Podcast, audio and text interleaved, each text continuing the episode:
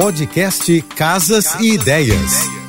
Dicas de arquitetura e design para decorar sua casa com Manu Miller. Oferecimento: exposição atrás do vidro do Casa Shopping. Vitrines assinadas e ambientes que contam histórias. Visite até 19 de setembro. No dia 18 de agosto, Casa Shopping ferveu com a sexta edição da mostra Atrás do Vidro.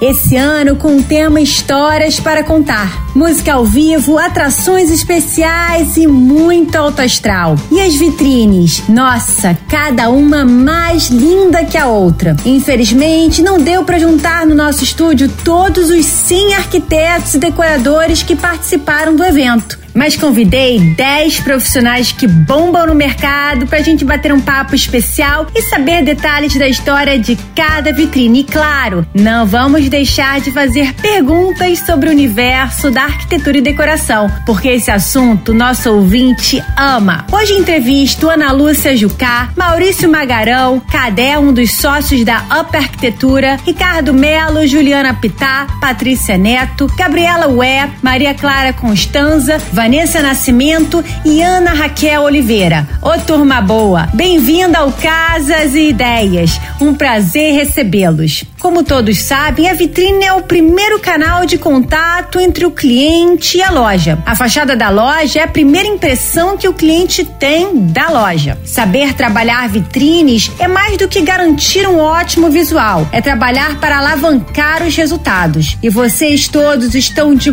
parabéns. Vocês arrasaram. As vitrines contavam histórias. Quero saber a história que está por trás de cada vitrine. Começando com a Ana Lúcia, em seguida a Cadê, Ana Raquel. Oi Manu, tudo bom, querida? Te contando aqui um pouquinho sobre a vitrine da Brentwood que fiz agora recentemente, né, inaugurando nesse evento histórias para contar do atrás do vidro, né, do Casa Shopping. Na verdade, na ocasião do Casa Cor Rio desse ano, né? A Brentwood foi minha parceira, forneceu, fez uma cama especialmente para o espaço, super bacana lá para a suíte das nuvens. E nessa ocasião eles me convidaram para fazer a vitrine da loja, independente do evento do shopping. Na verdade, eu já havia especificado mobiliário, escolhido tapete, enfim, a gente já tinha, né? A vitrine já tinha uma cara. E então, quando surgiu esse evento do shopping, né, com o tema Histórias para Contar. Aí rapidamente a gente, lógico, quis participar, estar junto do shopping, que sempre tem uma badalação muito bacana. Adaptamos, né, para o evento.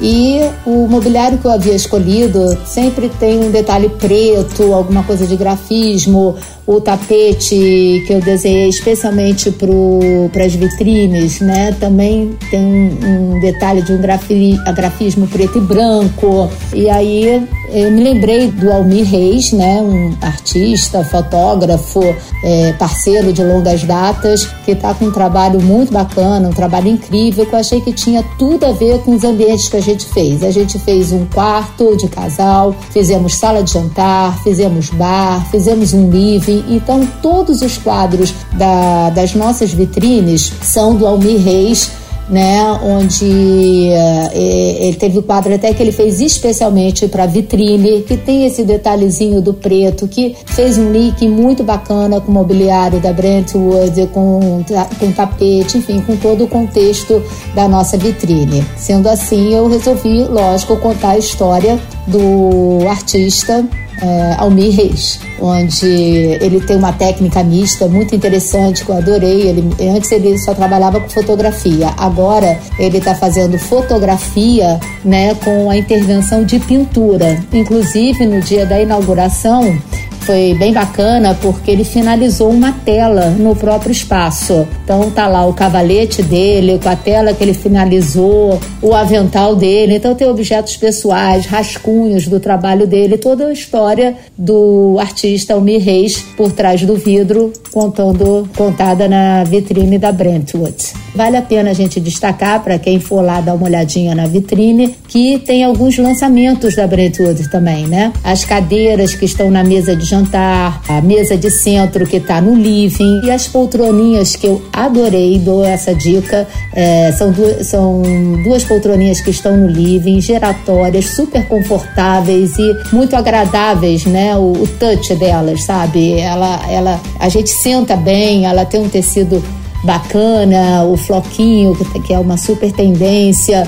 Então, vale a pena a gente destacar esses produtos, dentre outros, né, que está compondo a vitrine. A história da nossa vitrine da Avante é muito interessante. A gente queria, dentro dessa, dessa história legal, da, da, da própria história da Avante, né, ver quais eram as inspirações da Avante para criar os tapetes. Eles sempre criaram os tapetes deles, linhas, né, e eles sempre se inspiraram em tudo. E baseado nisso, a gente veio com uma ideia, uma proposta de criar uma linha de tapete, tá, degradê, que tivesse link com a Polinésia, com a natureza, com os elementos da natureza. É, daí surgiu a, a, grande ideia da gente propor isso na vitrine e com o impacto de cor, né? E nada mais justo do que a gente é, propor um, um, tapete degradê com a cor do pôr do sol. Inclusive o Rio foi eleito aí há pouco tempo o pôr do sol mais lindo aí da, do mundo. Então, então essa foi a proposta. A gente via com essa cor forte, né? Do, do e esse impacto do pôr do sol e, e a base dessa nossa vitrine seria tipo um degradê de oceano, né, do mar. Então nada mais carioca do que a gente poder retratar um pouco isso e a gente colocou as gaivotas e tem um sol lá com umas palavras-chave da, da história da Avante. Então a, a, nossa, a nossa, a nossa criação na vitrine da Avante, o que, que a gente quis propor foi isso, né? Mostrar que a história da Avante é uma história inspirada em todas as coisas. A gente vai lançar com eles agora uma linha que é inspirada na Polinésia Francesa, que são esses tapetes degradê que estão vindo, tipo, arrasadores. E a gente desenhou com eles isso, é, tá escolhendo todas as cores com muito cuidado para realmente criar um impacto aí nessas obras de interior. Oi, Manu. Fui convidada para assinar a vitrine da Breton, que esse ano optaram por fazer o espaço externo. Pensei em fazer o ambiente exterior com revestimentos mais naturais, como as cordas, madeira, ferro, e usei texturas e tecidos mais suaves nos tons e no toque para tornar essa integração entre os ambientes mais sutil. E como estamos no momento das peças com acabamentos mais arredondados, que chamamos de orgânico, procurei trazer também esse movimento para a área externa, deixando tudo mais aconchegante e fazendo uma composição mais harmônica. É, os tecidos e as cordas para a área externa da Breton estão cada vez mais com a pegada da área interna. Isso é um grande diferencial da loja. Oi, Manu, tudo bem? Obrigado aí pelo convite para participar do Casas Ideias. Vou contar então um pouquinho aí da nossa história lá na vitrine do Arquivo Contemporâneo. É, esse ano né, o Casa Shopping está com, com o tema Histórias para Contar na mostra atrás do vidro. Então, quando o arquivo convidou a gente para participar, ele convidou para fazer também com o lançamento dos itens do Aristeu Pires, um super designer de mobiliário brasileiro. Aí a gente foi atrás da história do Aristeu para entender, né, contar um pouco dessa história, e a gente descobriu que o Aristeu era amigo do João Caetano do Arquivo Contemporâneo há mais de 50 anos. E a amizade deles começou através da música, porque os dois são músicos e, e tocavam em Goiânia em festivais de música pelo Brasil afora, ganharam festivais, compuseram juntos, gravaram juntos, uma estada legal de música. E depois a vida os separou normalmente. Aristeu foi morar nos Estados Unidos, trabalhando com engenharia. João Caetano é, foi fazer medicina. E eles se reencontraram 25 anos depois. O João já enveredando pelo, pelo mobiliário no arquivo e o Aristeu também produzindo os móveis dele já, começando como designer de móveis. E eles se reencontraram já em outro contexto, né? Através do mobiliário. Então a gente resolveu contar essa história. É, e a gente trouxe os elementos da música, né? Para simbolizar a união deles, né? E o encontro deles. Então a gente trouxe partituras do próprio João Caetano, violão do próprio João Caetano e os móveis do Aristeu, que são maravilhosos. Então a gente tentou trazer também um pouquinho da nossa linha de desenho, né, design dos elementos da vitrine, dialogando com a obra do Aristeu, que tem curvas suaves, elegantes e tal. A gente tentou incorporar um pouquinho desses elementos no nosso desenho também. Oi Maru, tudo bem? É, antes de mais nada, muito obrigado aí pelo convite de participar do seu programa e queria dizer que é sempre muito bom a gente poder explicar o trabalho que a gente fez, né? Que as coisas começam a fazer sentido para quem está observando. É, bom, começando aqui na primeira vitrine, que é que está de frente para quem chega na loja, a gente, na verdade, está contando com essa, nessas vitrines a história do Brasil. Então, começando por essa primeira vitrine, a gente escolheu uma, uma obra muito impactante, que é uma Nossa Senhora do Alto da Compadecida, do Rafa Gomes, que remete à xilogravura, remete à história do ao conto do Ariano Suassuna, que é tão importante para a nossa história, né? E aí a gente colocou uma bananeira, que é um fruto muito é, emblemático brasileiro, né? Assim, a gente é, consegue identificar com muita facilidade é, essa, é, relacionar essa fruta com a nossa história. Aí a gente tem mais duas vitrines. Na segunda vitrine, assim, a gente dá um destaque pro, pro, pro Abapuru Mosaico é, do Felipe Chaves, que é uma obra que remete ao, ao período modernista, né? E ao lado uma figura de mulher também com essa relação com o modernismo e misturando uma aquarela que mostra uma cidade colonial da Maria Lúcia Simons. É, a gente tem também uma outra paisagem que mostra a nossa vegetação tropical e a gente colocou café, o tamanduá em cima do café. O tamanduá também é um animal que está relacionado ao nosso país, né? é um símbolo do nosso país. Na terceira vitrine, que é a, é a última, a gente colocou uma pintura, é um, um, quadro né, que remete a uma. Que, que, que é uma reprodução de uma pintura de arte naif, que é uma arte também muito característica da nossa cultura. E junto com ela, a gente colocou peças de arte popular. Então, uma vitrine brasileira, ela mostra vários momentos da arte brasileira, várias, vários, várias formas de cultura do nosso país que é tão, é, tão é multi, né? A gente tem muita, muita variedade de cultura diferente, é um país muito grande. A gente vai do sul é de um jeito, a gente chega no, no sudeste é, já é diferente do sul, no norte, no nordeste completamente diferente. E a gente quis mostrar essa diversidade nessa vitrine. Eu fui convidada pelo, pelo Casarão Lustres para desenvolver o tema da vitrine desse ano. É, o Casarão fez 40 anos de existência esse ano então eu aproveitei essa data para falar sobre a história da iluminação artificial no Brasil.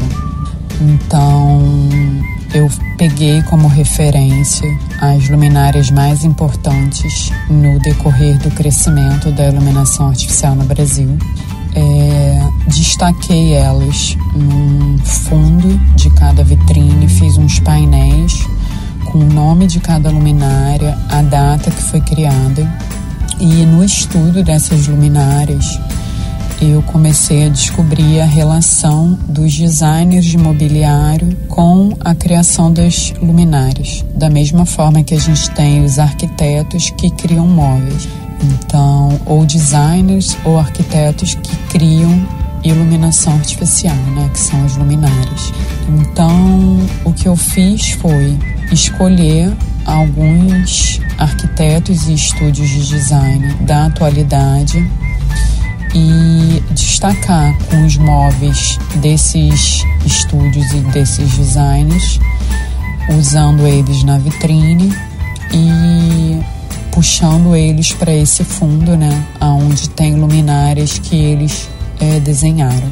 E aí eu aproveitei o tema, né, da da iluminação artificial no Brasil para pegar a relação brasileira com o artesanato. Então, além dos móveis de design que a gente expôs, a gente escolheu todo o artesanato e o decorativo é, de artesanato brasileiro. Então, não tem nada que seja produzido fora do Brasil.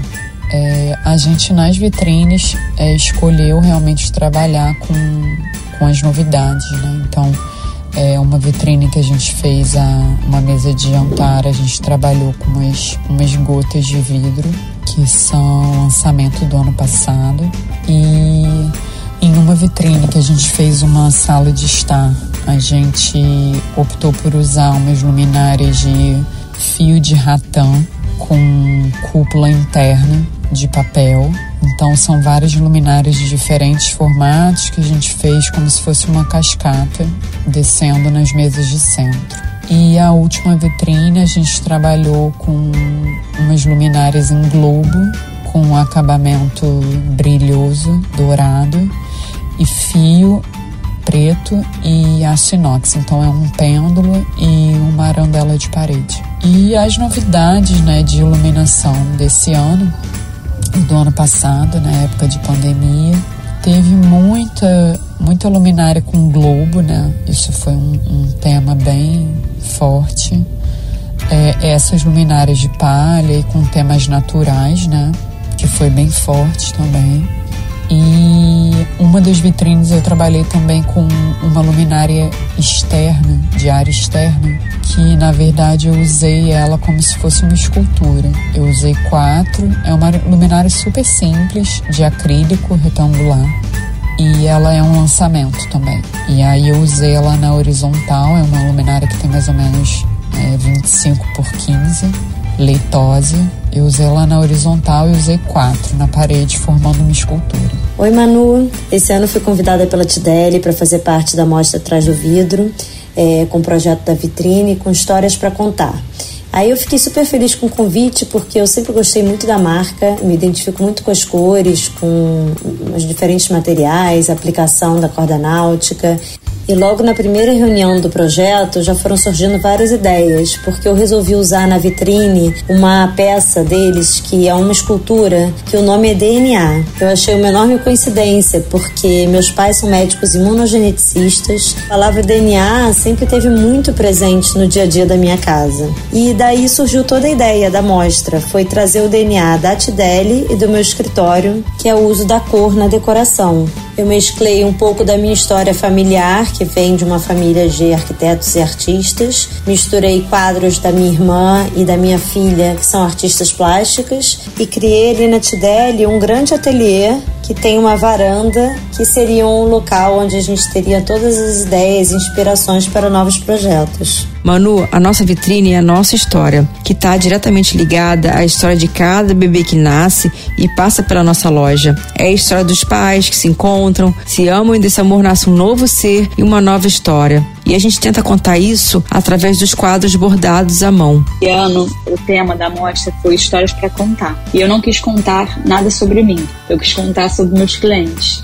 É, depois da pandemia, eu senti um aumento muito grande, é, não só dos meus clientes, né, mas até comigo mesma, é, do autocuidado, né? A gente está tendo esse momento agora de olhar para si, de querer se cuidar, de ter um tempinho pra gente, né? E então a gente quis trazer essa sala de banho para tanto, que é o momento que a gente tem de relaxamento, né? Hoje em dia a vida é tão corrida, tudo tão agitado, então a gente quis trazer esse momento de spa em casa, né? E meus clientes têm pedido cada vez mais isso, então a gente quis realmente esse cantinho de contemplação. Engraçado que eu tive até uma cliente que virou para mim e falou assim, Vanessa, o momento que eu tenho de paz é quando eu chego no meu banheiro. E é verdade, assim, a gente usa o banheiro para realmente ter esse momento aí de contemplação. Oi Manu, tudo bem? Primeiro quero te agradecer pelo convite de participar desse programa super interessante. Estou sempre te acompanhando.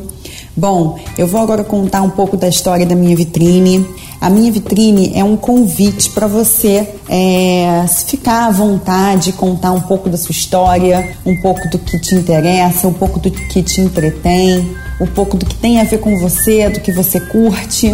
Cada um tem a sua história, né? Tem uma bagagem, tem uma coisa interessante para contar. E o interessante da gente enquanto arquiteto é conseguir captar essa história, captar esse desejo, essa vontade do morador e conseguir botar isso nos nossos projetos. Isso que é muito bacana porque dessa forma cada projeto fica exclusivo, fica uma coisa única, fica uma coisa realmente personalizada para aquele morador, para aquele cliente.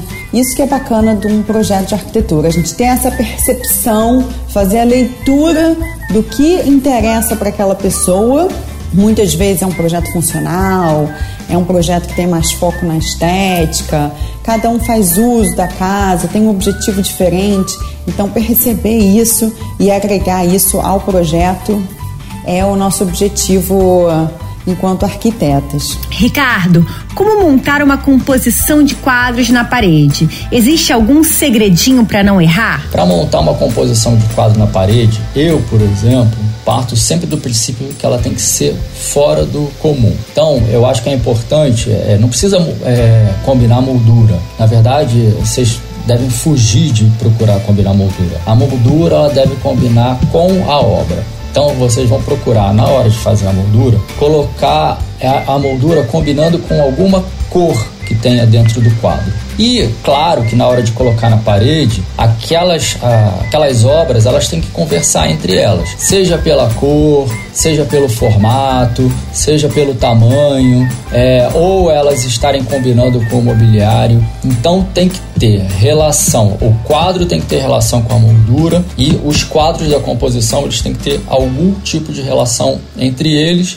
e aquele conjunto tem que fazer sentido para o layout. Né? E eu gosto muito de fazer combinações inusitadas na parede, né? composições inusitadas, botar tudo mais para um lado e aí colocar um móvel com um elemento vertical para equilibrar a verticalidade, é, não colocar as obras alinhadas, colocar sempre deslocado para um lado, enfim. Isso é sentimento. Né? A gente não, não, não existe regra para isso. A gente tem que olhar, sentir e, e, ter o feeling ali de achar que vai ficar legal. Gabriela, sempre surgem dúvidas na hora de escolher móveis externos. Pode ajudar nosso ouvinte para não errar nesse momento? O que eu levo muito em consideração quando a gente vai escolher móveis para área externa é o conforto e a praticidade. Esses dois itens para mim são essenciais em qualquer projeto. Por isso que eu gosto muito do emprego da corda náutica para projeto de área externa, porque é um material durável. A gente pode mesclar com a parte de estofados, que deixa o ambiente mais confortável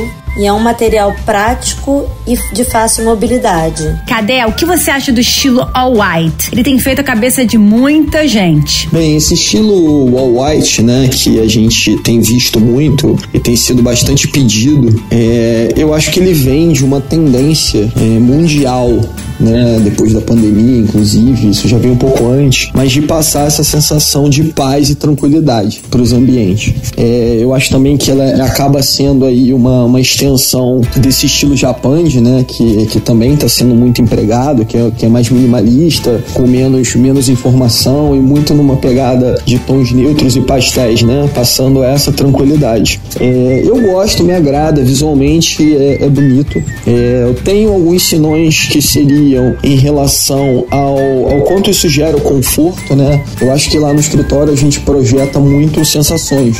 É, a gente projeta, a gente imagina o que a pessoa quer sentir naquele espaço, né? Então, se aquilo for o que a pessoa quer sentir no espaço, ou aquilo puder gerar a sensação que o cliente espera, cara, eu acho fantástico, né? Mas realmente é uma linha de muito limpa, uma linha de, de projeto muito limpa e, e, normalmente, por ela não ter muitas cores, né, no caso do All White ser tudo basicamente puxando pro branco, pro bege, bem clarinho, acaba agradando muita gente, né?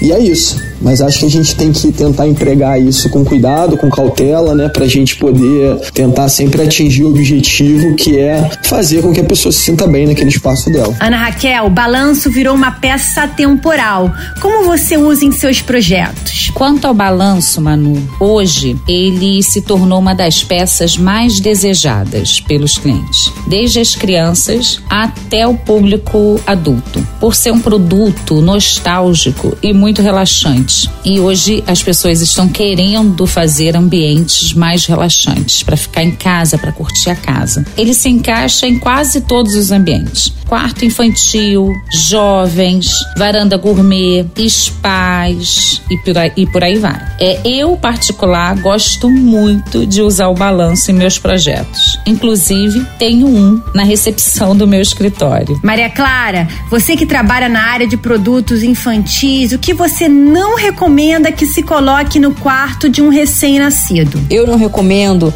Nada que traga um excesso de estímulo e informação. Eu priorizo sempre o conforto e o acolhimento. Afinal de contas, é lá que a mãe e o bebê irão passar uma boa parte do tempo. Vanessa, qual o porcelanato que está mais em alta nesse momento? Os que estão mais em alta, na verdade, é... a gente passou por essa fase de usar muito cimento queimado mas eu senti muito agora na feira de Milão que tá começando a voltar com os vestimentos mais pro tom pro bege, que a gente acabou deixando um pouco de lado por conta do cimento queimado. É, mas eles estão voltando com tudo. Então, assim, eu acho tanto que foi a sacada que eu quis trazer também na vitrine para dar um toque também é, design italiano foi trazer esse revestimento bege que muita gente tem preconceito né de ah vai ficar muito bege prefiro cimento e o bege fica super lindo também então esse revestimento que a gente usou na vitrine da Portinari ele é o Scultori é, BE né que é bege e ficou incrível. Patrícia, tem muita gente que tem dúvida entre cerâmica e porcelanato. Qual a diferença entre um produto e outro? Bom, eu vou tentar esclarecer aqui. A cerâmica ela é muito mais frágil, ela é feita da massa da argila e na parte de trás tem sempre aquela cor de barro. É um material poroso e por isso pode manchar e é mais frágil, não tem a mesma resistência que o porcelanato. Já o porcelanato ele é feito num forno com uma temperatura altíssima. Isso fecha os poros, o que torna esse material muito mais resistente, muito mais é, difícil de se manchar e, na minha opinião, muito mais bonito. Maurício, as formas orgânicas mais fluidas e curvilíneas viraram um hit de sucesso.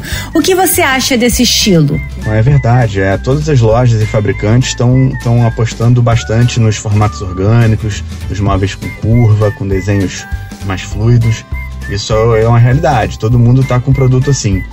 Mas se você for olhar também no passado, é, isso vai e vem, né? Anos 60, 70 tinha muito móvel assim, tem vários clássicos do design com desenho orgânico que a gente sempre utilizou ao longo do tempo. Eu acho que o importante é isso, você entender o que é importante para cada projeto e ver como aquilo se encaixa naquele seu contexto. É, mas que são peças lindas, são peças lindas, a gente gosta bastante sim. Juliana, sempre surgem dúvidas em relação à iluminação. Como fazer projetos de iluminação de pé direito duplo? Normalmente, quando a gente tem um pé direito duplo, a gente tenta fazer um, algum, alguma valorização do pé direito com alguma, algum tipo de luminária que você consiga pendular, né? Fazendo é, trabalhando diferentes alturas, né, para valorizar um pouco esse pé direito duplo. Isso é uma coisa legal. Então, hoje em dia tem muito, muita variedade de luminária no mercado que você consegue em uma luminária ter várias alturas diferentes formando mesmo luminária, então isso valoriza. A gente consegue botar numa subida de escada,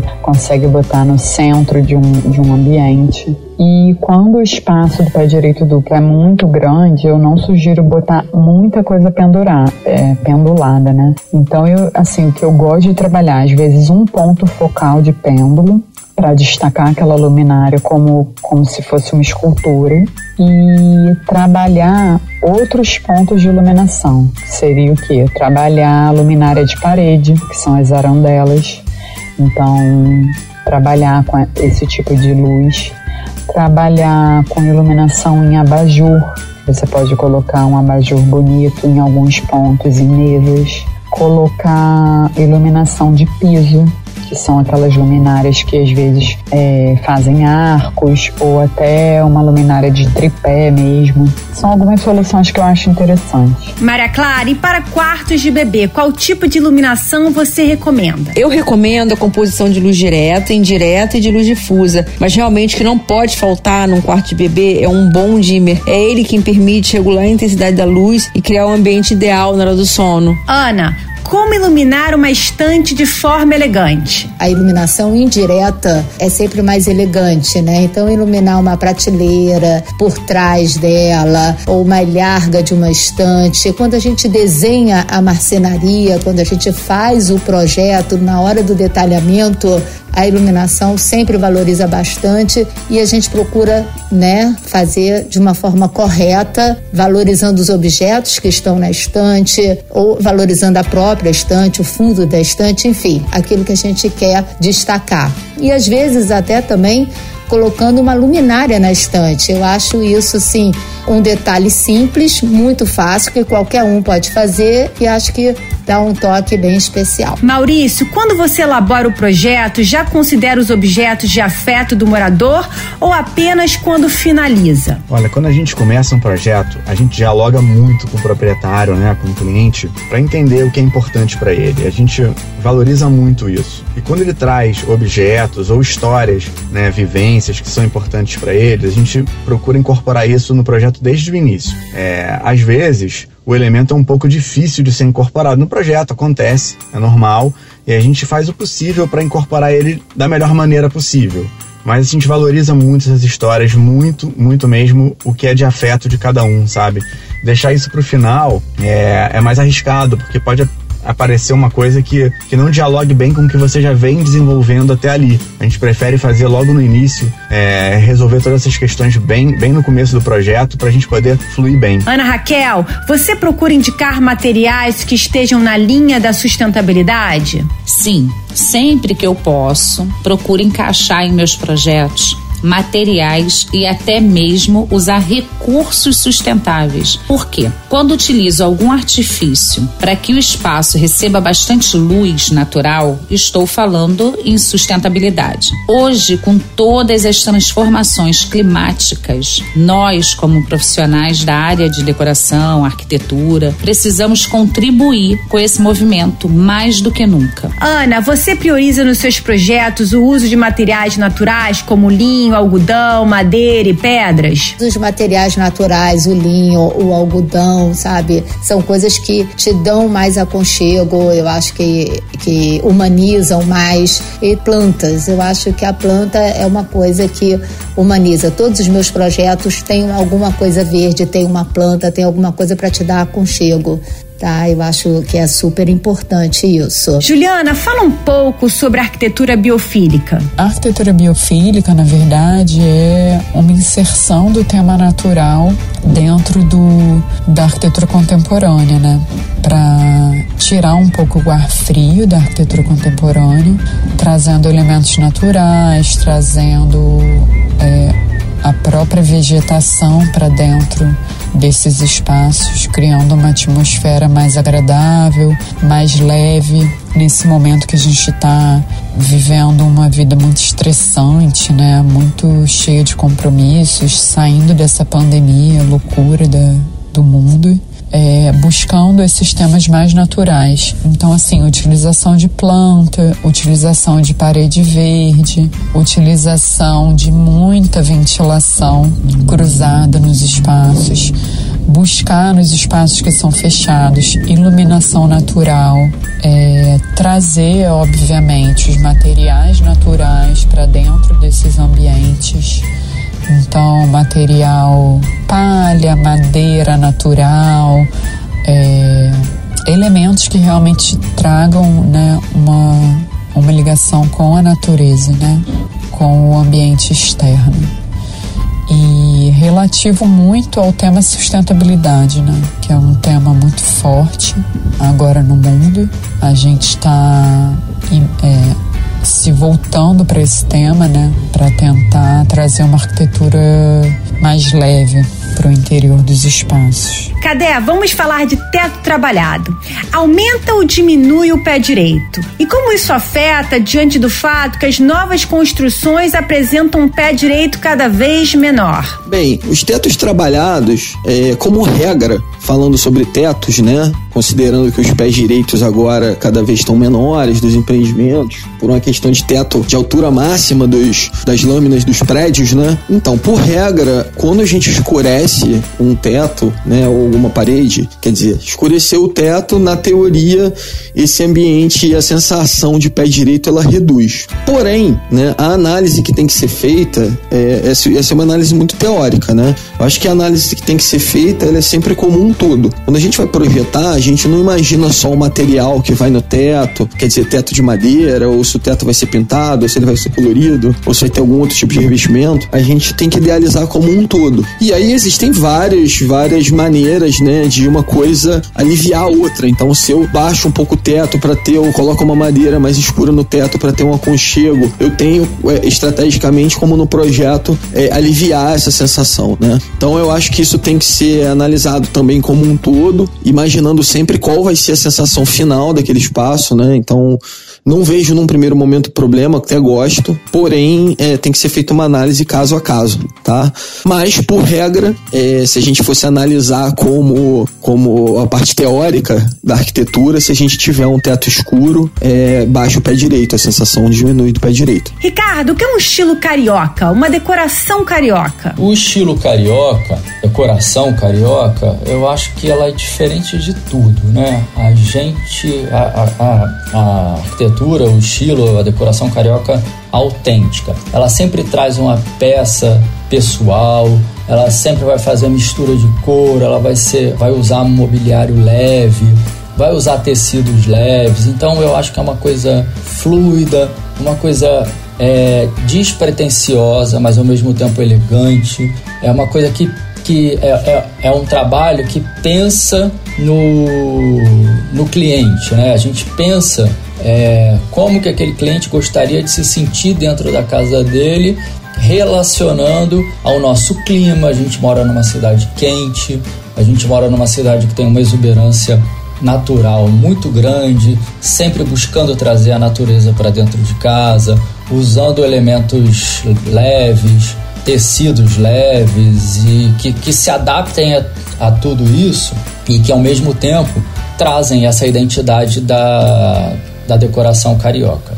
Gabi, qual o revestimento que você prefere usar nos seus projetos de piscina? Os que refletem a água ou que dão tonalidade na água? Sobre projeto de piscina, eu gosto dos revestimentos um pouco maiores. É, não sou muito fã de pastilha, porque eu acho que com o tempo tem a questão prática dela soltar, é, de ter uma manutenção um pouco mais difícil, às vezes entra no filtro da piscina. Então eu gosto de acabamentos um pouco maiores, gosto de acabamentos que tenham acabamentos de quinas para questão de segurança né, interna da piscina. E eu gosto muito de revestimento um pouco mais claros. Eu tendo a gostar de revestimentos que você vê o fundo, você vê através da água e fica mais na tonalidade da cor da piscina e não tão escuro. Maria Clara, closet sem porta ou com porta? E por quê? No ambiente infantil, eu sempre indico closet com portas, pela funcionalidade e principalmente pela segurança. O ideal é que essas portas tenham algum tipo de ventilação. Podem ser rasgos, venezianos ou até mesmo as palhas indianas, que estão super em alta no momento. Ana Raquel, sempre surgem dúvidas em relação ao rodapé. Quando usar o alto e quando usar o baixo? Existe alguma regrinha para não errar? A regra é usar o rodapé alto quando os ambientes forem mais amplos, com pé direito duplo, e os menores quando forem mais baixos. Mas hoje as regras estão fora de moda na decoração. E o que define mesmo o projeto é a característica e o estilo do cliente. Por exemplo, se eu tenho um, um hall social, né? Um hall social costuma ter ali entre dois metros, dois e meio, né? Dois por dois, costuma ter pé direito de dois metros e quarenta, dois metros e cinquenta. Mas nesse hall, ele, o cliente quer valorizar, né? A entrada. Então ali, que é um ambiente pequeno, a gente pode sim usar um rodapé mais alto. Ou quando eu tenho uma casa grande com pé direito duplo, mas o cliente ele tem uma pegada mais moderna, mais contemporânea, ele quer valorizar mais as paredes, ele não quer interferências na parede, porque ali ele vai colocar quadros. Então ali a gente pode sim usar o rodapé baixo, que hoje é tendência. Quanto menor, mais leve. E você também tem o recurso de não ter rodapé, que está chegando aí pra gente essa tendência que veio agora nessa última viagem a Milão. Eu vi muito essa questão de usar o, o ambiente sem o rodapé. O rodapé invertido a gente já tem usado, mas agora está chegando aí a tendência de não usar nem o rodapé. Então, o rodapé é muito da característica do cliente e do estilo dele. Vanessa, cozinha aberta ou porta de painel proporcionando as duas opções e por quê? Cozinha aberta ou cozinha fechada, é, cozinha com porta que abre e fecha. Tudo depende do cliente, né? E do dia a dia, da funcionalidade, como a casa vive. Porque tem clientes que vai preferir que a cozinha seja totalmente aberta. Agora tem clientes que não, que vai preferir que seja todo fechado. Então, sobre é, as opções, é, se for eu, Vanessa, falando, eu sou o time cozinha aberta, integração total. Mas na hora de definir, a decisão sempre é do cliente, do dia a dia dele, para ver realmente o que ele realmente prefere, o que funciona, na verdade, no dia a dia dele. Patrícia, quem tem animais de estimação em casa, qual tecido você indica para o sofá da sala? Dizem que a lona é a mais indicada, você concorda? Um tecido muito bacana, que é bastante resistente para os pets, é a lona. É um material mais é, rústico, um pouco mais grosso e por isso atende bem a todas as pessoas que têm pet. O suede também é bastante recomendado, é um tecido mais elaborado, um pouco mais sofisticado, não tem essa pegada tão rústica, mas também é bem resistente aos pets. Maurício, defina uma decoração minimalista. Ela é uma decoração fria? Quando a gente pensa em minimalismo aqui no escritório, a gente pensa muito em relevância e importância, sabe? É, a gente acredita que quando a gente tem menos elementos, eles ganham mais relevância e mais importância dentro daquele contexto. Então passa a ser uma composição diferente, buscar a harmonia daqueles elementos que estão ali. Eu acho que não, não necessariamente ela passa a ser uma decoração fria ou vazia ou alguma coisa nesse sentido. Eu acho que é diferente diferente, ela passa a ter uma história, um olhar diferente que aponta para a importância daqueles itens, para a relevância e para a relação daqueles itens, entendeu? Eu acho que trabalhar isso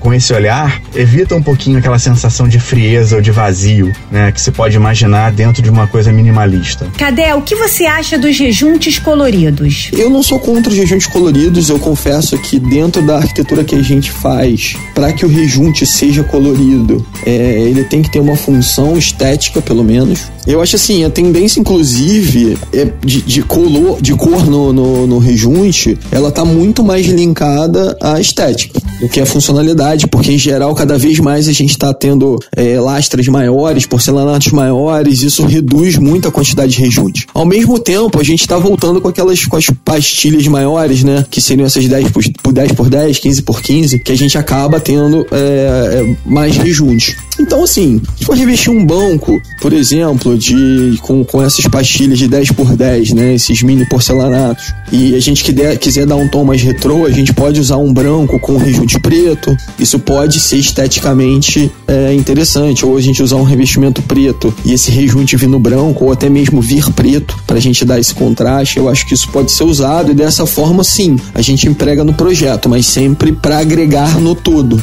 né? Não escolher a cor por escolher só porque vai ficar bonito só aquilo ali. Acho que a gente tem que analisar como um todo. Tenho visto bastante, não tenho nada contra. Eu, eu acho que a análise realmente ela só tem que ser feita no, no geral, né? O que que isso vai agregar ao todo, o que que essa demanda vai, vai contribuir para o resultado final do, do cliente do projeto. Mas a gente não costuma usar muito não. No proje nos nossos projetos, pelo menos nos últimos, a gente não tem aderido muito a essa, a essa tendência de, de rejuntos coloridos, não. Ana Raquel, qual piso você recomenda para a área externa? Um lançamento bem bacana. Então, quando a gente fala em piso para área externa, a gente precisa nos atentar na proposta do ambiente, porque existem alguns fatores que influenciam muito nessa escolha. Porque hoje em dia a gente tem muita opção. Porque temos os antiderrapantes, os impermeáveis, os pisos térmicos, os atérmicos,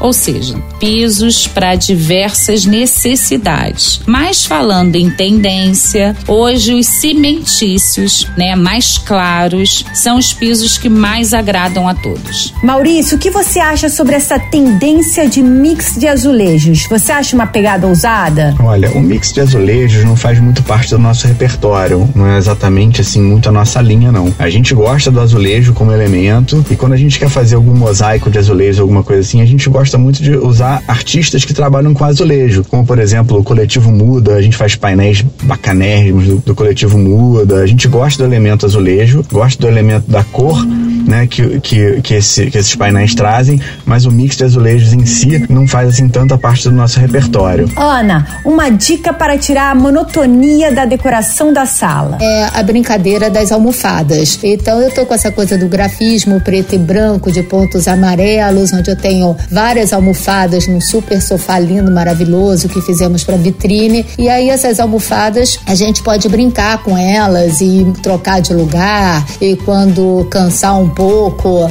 é, a gente muda as cores das almofadas, a textura do tecido e com isso a gente brinca, né? Com os objetos. A Brentwood é uma loja que tem objetos de decoração, adornos muito bonitos, muito sofisticados, que eu acho que valoriza bastante o nosso projeto. Então esses pequenos toques fazem todo, toda a diferença no projeto de arquitetura, no projeto de interior. Acho que isso é bem importante. Papo delícia! Obrigado a todos pela participação. E se você está precisando de inspiração para redecorar sua casa, já sabe, a dica é visitar o Casa Shopping e aproveitar para conferir a mostra atrás do vidro que fica até o dia 19 de setembro. Está imperdível. Nos vemos no próximo Casas e Ideias. Beijos! Você ouviu o podcast Casas e Ideias. Dicas de arquitetura e design para decorar sua casa com Manu Miller.